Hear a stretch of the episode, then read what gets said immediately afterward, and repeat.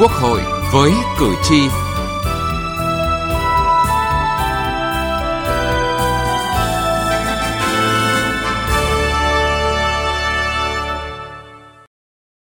Kính chào quý vị và các bạn. Thưa quý vị và các bạn, tự chủ đại học được hiểu là không phải xin cho, tự chủ là được làm theo quy định và nhà nước có thể hậu kiểm là trường đó làm có đúng không. Trường phải chịu trách nhiệm pháp lý về hành vi của mình, chịu trách nhiệm giải trình. Chẳng hạn nếu không tự chủ, trường phải xin chỉ tiêu, phải làm thủ tục mở ngành nếu muốn mở một ngành mới, phải làm hồ sơ để Bộ Giáo dục Đào tạo duyệt trước nếu muốn liên kết với một đối tác mới. Còn tự chủ theo quy định của Luật Giáo dục Đại học sửa đổi, các trường tự quyết định chỉ tiêu tuyển sinh theo quy tắc của Bộ, tự mở ngành theo quy định của Bộ, tự xác định đối tác để liên kết theo quy định của Bộ và phải làm cho đúng. Tự chủ và không tự chủ khác nhau ở đó. Vừa qua thì sự việc ông Lê Vinh Danh bị đình chỉ chức vụ hiệu trưởng trường đại học Tôn Đức Thắng để kiểm điểm xem xét xử lý trách nhiệm. Nhiều câu hỏi đặt ra là có đúng tinh thần tự chủ của luật giáo dục đại học hay không? Bộ Giáo dục và Đào tạo cho biết việc thực hiện tự chủ hiện nay tuân thủ theo luật giáo dục đại học sửa đổi, luật số 34, Nghị định 99. Bên cạnh đó còn chịu sự điều chỉnh của nhiều đạo luật khác như là luật tài chính công, luật thi đua khen thưởng, luật công chức viên chức. Ngoài ra, trong Nghị định 99 hướng dẫn thực hiện luật giáo dục đại học sửa đổi, thì còn có quy định là phải tuân theo các quy định của Đảng. Tự chủ đại học là chủ trương đổi mới căn bản toàn diện giáo dục và đào tạo. Bộ Giáo dục Đào tạo đã thực hiện tổng kết thí điểm tự chủ ở 23 trường đại học và cho thấy việc thí điểm tự chủ mang lại ý nghĩa tích cực trên phương diện đào tạo, nghiên cứu khoa học, phát triển đội ngũ giảng viên, quan hệ quốc tế, cơ sở vật chất. Trong đó có trường Đại học Tôn Đức Thắng. Như vậy làm sai thì phải chịu trách nhiệm trước pháp luật. Tuy nhiên không thể vì sợ các trường làm sai mà không thực hiện tự chủ, Quan trọng là cần phát hiện ra điều đó sớm và thực thi đúng pháp luật. Vừa qua, đoàn giám sát của Ủy ban Văn hóa Giáo dục Thanh niên, Thiếu niên và Nhi đồng của Quốc hội cũng đã giám sát vấn đề tự chủ hiện nay ở các trường đại học. Chương trình hội với cử tri hôm nay chúng tôi đề cập nội dung này.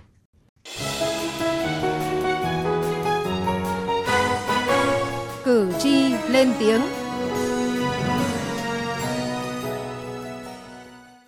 Em là Nguyễn Hoàng Anh, sinh viên năm thứ hai Viện Công nghệ Thông tin và Truyền thông. Em biết là trong những năm tới thì mức học phí sẽ vẫn còn tiếp tục tăng nhưng ờ, em có vẫn sẽ chấp nhận vì ở trong những năm tới thì bọn ờ, chương trình học của em sẽ được phát triển như bọn em sẽ được lên phòng lab cùng các thầy cô và chúng em sẽ có các mentor riêng để hướng dẫn bọn em và trao đổi với chúng em trong quá trình học. Ngoài ra thì trong những năm tới thì nhà trường uh, thường xuyên mời các doanh nghiệp về để tư vấn và hướng nghiệp cho chúng em và để chúng em có thể tìm hiểu cơ hội việc làm về ngành của chúng em trong tương lai. Dạ, em là Nguyễn Việt Hoàng, sinh viên ờ, ICT K62, trường Đại học Bách khoa Hà Nội. Tuy mức học phí ờ, của chương trình này cao hơn nhưng mà em cảm thấy rằng là nó thực sự xứng đáng với cơ sở vật chất hiện đại, với đội ngũ giảng viên cả trong nước và nước ngoài rất là uy tín và chất lượng cũng như là về việc bọn em được học chương trình tiếng Anh và viện cũng có rất nhiều sự hợp tác với các ờ, công ty, các doanh nghiệp bên ngoài cho nên vì thế em cảm thấy rất tự tin khi mà được ờ, học trong môi trường này và cảm thấy thực sự xứng đáng với số tiền mà mình bỏ ra. Viện Công nghệ Thông tin và Truyền thông Trường Đại học Bách khoa Hà Nội những năm trở lại đây là địa điểm thu hút thí sinh thi tuyển dù mức học phí và diện cao nhất trường. Với khoảng 1.000 sinh viên đầu vào mỗi năm, tự chủ tài chính được tính toán từ các nguồn học phí, đào tạo, nghiên cứu khoa học và từ nguồn hợp tác với các doanh nghiệp. Giờ lên lớp của các sinh viên tại căn phòng hiện đại đẳng cấp quốc tế, sinh viên được thực hành với máy tính, với phòng nghiên cứu, cùng sự hướng dẫn trực tiếp từ giảng viên trong nước và quốc tế. Khi tự chủ, sinh viên sẽ là trung tâm, đóng vai trò rất quan trọng. Giảng viên không thể thụ động mà phải liên tục nâng cao bài giảng và cải tiến chương trình để có chất lượng đào tạo tốt nhất. Giảng viên Nguyễn Thị Thu Trang cho biết, chất lượng đào tạo sẽ quyết định đến thành công khi tự chủ. Khi mà Đại học Bách khoa Hà Nội trở thành một trường đại học tự chủ thì chúng tôi nhận ra là chúng tôi có rất là nhiều những cái sự thay đổi về về phía giảng viên nói riêng và cán bộ à, nói chung trước tiên nói đầu tiên cái quyền lợi của chúng tôi đạt có được ấy, chính là cái việc là chúng tôi có một cái thu nhập uh, cải thiện đáng kể và từ đó thì cán bộ có thể tập trung toàn sức vào cái công việc giảng dạy cũng như là nghiên cứu vào những hoạt động tại trường mà không phải lo các vấn đề về mặt kinh tế nữa. Thế là đầu vấn đề đầu tiên mà tôi thấy rất là quan trọng. Các cái vấn đề ờ, khác thì nó sẽ liên quan đến việc là chúng tôi có thể tự chủ hơn, có thể à, năng động hơn trong các hoạt động về mặt à, chương trình đào tạo này, à, nghiên cứu khoa học, hợp tác doanh nghiệp và cơ sở vật chất và những cái vấn đề khác. Chính vì tập trung nâng cao chất lượng đào tạo nên viện đã có được nguồn quỹ từ các đơn vị trong và ngoài nước như quỹ của Vingroup, của Liên minh châu Âu thông qua chương trình Horizon 2020, các chương trình tài trợ nghiên cứu của chính phủ Mỹ. Viện trưởng Viện Công nghệ Thông tin và Truyền thông Tạ Hải Tùng cho rằng, với hành lang pháp lý ngày càng cởi mở, tự chủ đã phá tan sự trì trệ trong mỗi cá nhân để có thể bứt phá vượt lên cạnh tranh với nền giáo dục thế giới. Tự chủ luôn đi kèm với tự chịu trách nhiệm. Tự chủ nó tạo ra một cái môi trường năng động và cởi mở hơn.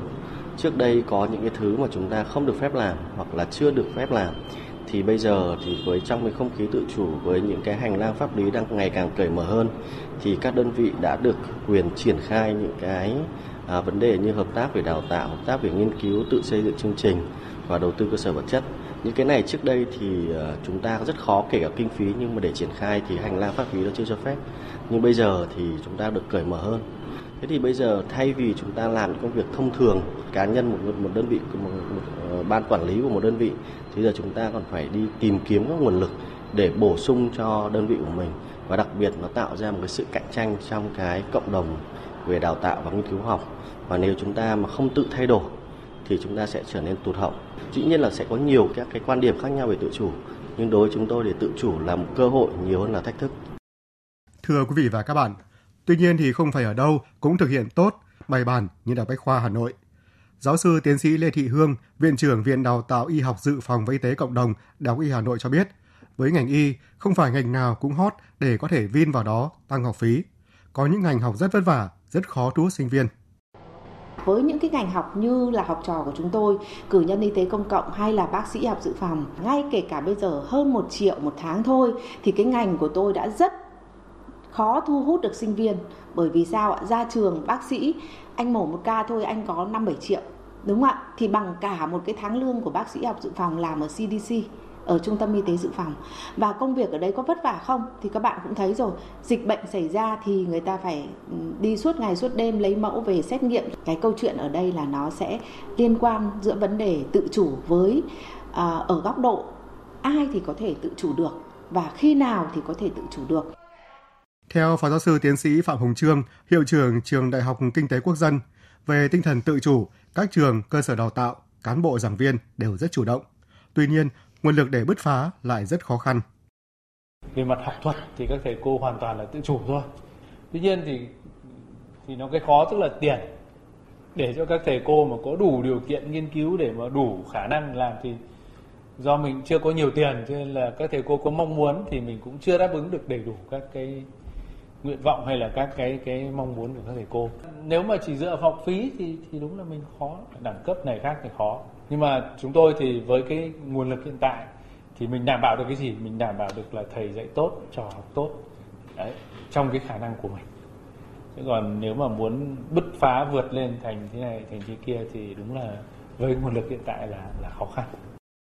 Giáo sư tiến sĩ Tạ Thành Văn, hiệu trưởng trường Đại học Y Hà Nội thì cho hay vẫn còn những khoảng trống pháp lý là trở ngại trong quá trình triển khai thực hiện tự chủ. Trường Y có một cái nét đặc thù là chúng tôi có rất nhiều các cái giảng viên thì giảng. Các thầy cô hiện nay đang làm tại các bệnh viện. Làm việc vừa làm việc và tham gia thì giảng nhà trường và tham gia giảng dạy đại học và sau đại học thực hành. Thì trong cái việc xác định chỉ tiêu thì chỉ quan tâm đến giảng viên cơ hữu mà không không không không không, không quan tâm đến giảng viên thỉnh giảng từ các cơ sở y tế. Mà đội ngũ các ờ, thằng giáo viên thỉnh giảng đối với nghề y hết sức quan trọng. Tại các bạn biết các bạn biết là nghề y là chúng tôi là đào tạo thực hành tay nghề. Từ nghị trường đến cuộc sống. Thưa quý vị và các bạn, vừa qua kiến nghị với đoàn khảo sát của Ủy ban Văn hóa Giáo dục Thanh niên Thiếu niên và Nhi đồng của Quốc hội, các trường đại học mong muốn sớm có văn bản hướng dẫn thi hành các quy định mới trong luật sửa đổi, bổ sung một số điều của luật giáo dục đại học, trong đó có quy định về tự chủ trong cơ sở giáo dục đại học để góp phần đào tạo ra nguồn nhân lực chất lượng cao. Mặc dù nghị định là có, nhưng nghị định của thầy chủ yếu cái 99 là hướng dẫn trong cái nội hàm của các trường là quy trình thủ tục thành lập cái hội đồng trường thiên về cái việc mà À, thực hiện những nghị quyết 19 và và và thì đấy và nặng về cơ chế như thế thì thì cái các cái cái văn bản của pháp luật ờ, của các cái chuyên ngành khác nó đang bị đan Đây là buổi làm việc giữa đoàn khảo sát của Ủy ban với trường Đại học Y Hà Nội. Mặc dù luật giáo dục đại học hiện hành đã nhấn mạnh quyền và nghĩa vụ của các trường trong triển khai mô hình tự chủ, thế nhưng vừa làm theo quy định này, các trường lại thấy vướng vào quy định khác nên rất khó bảo đảm toàn quyền quyết định nhiều nội dung quan trọng. Hệ thống văn bản quy phạm pháp luật vẫn còn những quy định chưa phù hợp đối với quá trình vận hành của các trường được giao tự chủ. Do đó, qua quá trình khảo sát, đại biểu Phan Viết Lượng, Ủy viên Ủy ban Văn hóa, Giáo dục Thanh niên, Thiếu niên và Nhi đồng của Quốc hội cho biết, vẫn còn nhiều trường băn khoăn về cách thức thực hiện. Luật giáo dục đại học mà ban hành ấy, và nhiều trường đón nhận cái quy định của luật này với cái tinh thần rất là phấn khởi và như kiểu chờ đón một cái tương lai chuẩn bị rộng mở tạo điều kiện tương lai tốt cho các trường đại học tự chủ về các cái mặt như vậy nhưng mà đến đây mới hiểu thêm. Và trường cũng thấy còn có nhiều băn khoăn. Đến thời điểm này chúng tôi thấy rằng là chưa sẵn sàng cho cái việc là chuẩn bị tự chủ. Thì cũng còn có nhiều băn khoăn. Tự chủ là là cần thiết nhưng mà tự chủ phải có điều kiện. Thì trong luật giáo dục đại học cũng đã nêu các điều kiện để tự chủ rồi. Nào là có hội đồng trường này, nào là phải kiểm định chất lượng này có quy chế nội bộ quy chế phân cấp, phân quyền nội bộ trong. Rồi là công khai minh bạch.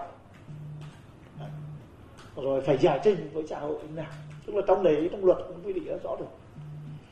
Thì đây chúng tôi thấy rằng ở đây không biết là chúng ta tính toán đến cái việc tự chủ và các cái điều kiện để đảm bảo tự chủ đó so với luật như thế nào.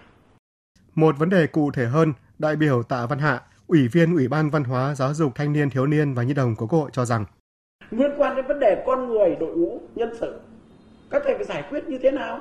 Bây giờ cho là các thầy tự chủ, các thầy là sa thải hàng loạt hay là như thế nào? Hay là người ta có quyền tâm tư chứ? Đấy, mình phải làm rõ được những cái đó. Và cái nào nó thuộc về cơ chế phải tháo gỡ quyền lợi của con người hết sức thận trọng. Chủ nhiệm Ủy ban Văn hóa Giáo dục Thanh niên, Thiếu niên và Nhi đồng của Quốc hội Phan Thanh Bình khẳng định tự chủ là yêu cầu tất yếu để phát triển giáo dục đại học hiện nay, phục vụ cho phát triển đất nước. Nhận thức này là nhận thức của toàn xã hội và hệ thống chính trị, từ quản lý nhà nước đến lập pháp đến cơ sở giáo dục đại học, rồi đến người học, người dân. Bên cạnh đó, để đẩy nhanh tự chủ đại học và tự chủ một cách thực chất, ông Phan Thanh Bình cho rằng phải nhìn lại hệ thống văn bản quy phạm pháp luật. Luật sửa đổi một số điều của luật giáo dục đại học đã mở ra rồi. Tuy nhiên, nó lại đang xen với nhiều cái cái lĩnh vực khác và nhiều cái luật khác. Nghĩa là hàng loạt luật chúng ta cần phải nhìn lại và chúng ta cần phải quyết liệt tạo một cái cơ chế thuận để cho cái đội ngũ trí thức có thể là phát huy được cái tiềm năng của mình, cách nâng cái năng lực của mình một cách tốt nhất. Có lẽ chính phủ cần phải có một đề án về vấn đề là xây dựng cái tự chủ, cái hệ thống giáo dục đại học Việt Nam tự chủ không thể để cho các trường tự chủ rồi chúng ta để ra để học phí tự chạy các thầy tự lo. Và cái cuối cùng đó là chính bản thân các trường đại học phải vươn lên. Cái tài chính cũng rất phải minh bạch phải rõ ràng sử dụng như thế nào và nó phải mạch lạc minh bạch.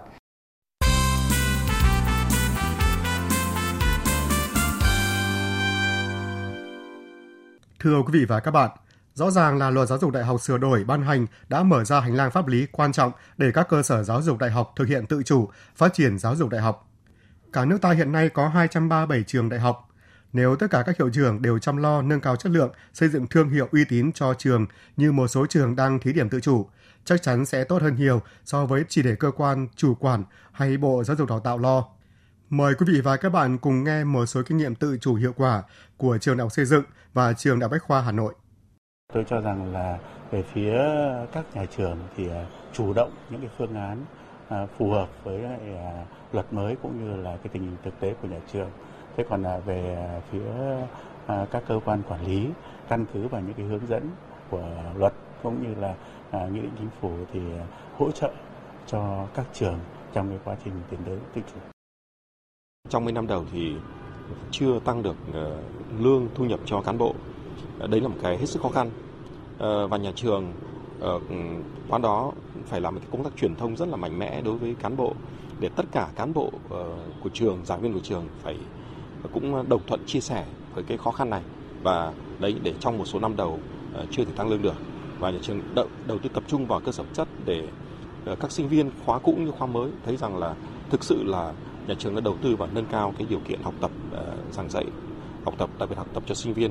Ờ, khi đó thì công tác truyền thông để có thể ờ, tăng học phí để cung cấp cái chất lượng đào tạo tương xứng học phí của các em thì từng bước một thì nhà trường mới vượt qua cái đó. Đó là ý kiến của Phó Hiệu trưởng Trường Đại học Xây dựng Phạm Xuân Anh và Chủ tịch Hội đồng Trường Đại học Bách khoa Hà Nội, Phó Giáo sư Tiến sĩ Hoàng Minh Sơn. Và thưa quý vị và các bạn có thể thấy là với luật giáo dục đại học sửa đổi, chúng ta đã có khung pháp lý tương đối chi tiết, nhưng trong quá trình thực hiện tự chủ chắc chắn sẽ nảy sinh những vướng mắc khác nhau.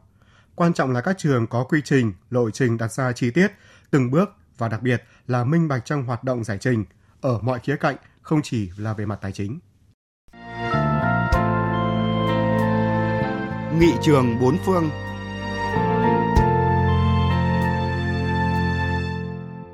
Thưa quý vị và các bạn, nội dung tự chủ đại học của châu Âu được mô tả trong khung phân tích về tự chủ đại học của Hiệp hội các trường đại học châu Âu.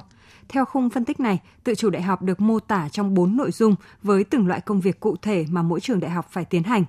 Tổ chức bộ máy, tài chính, nhân sự, học thuật.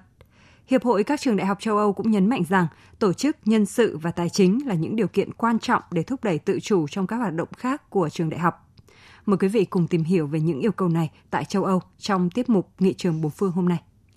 Về tổ chức bộ máy, ở châu Âu, trong khi vấn đề học thuật và cơ cấu tổ chức phần lớn thuộc thẩm quyền của trường đại học, thì vấn đề quản trị và lãnh đạo trường thường do chính phủ quy định.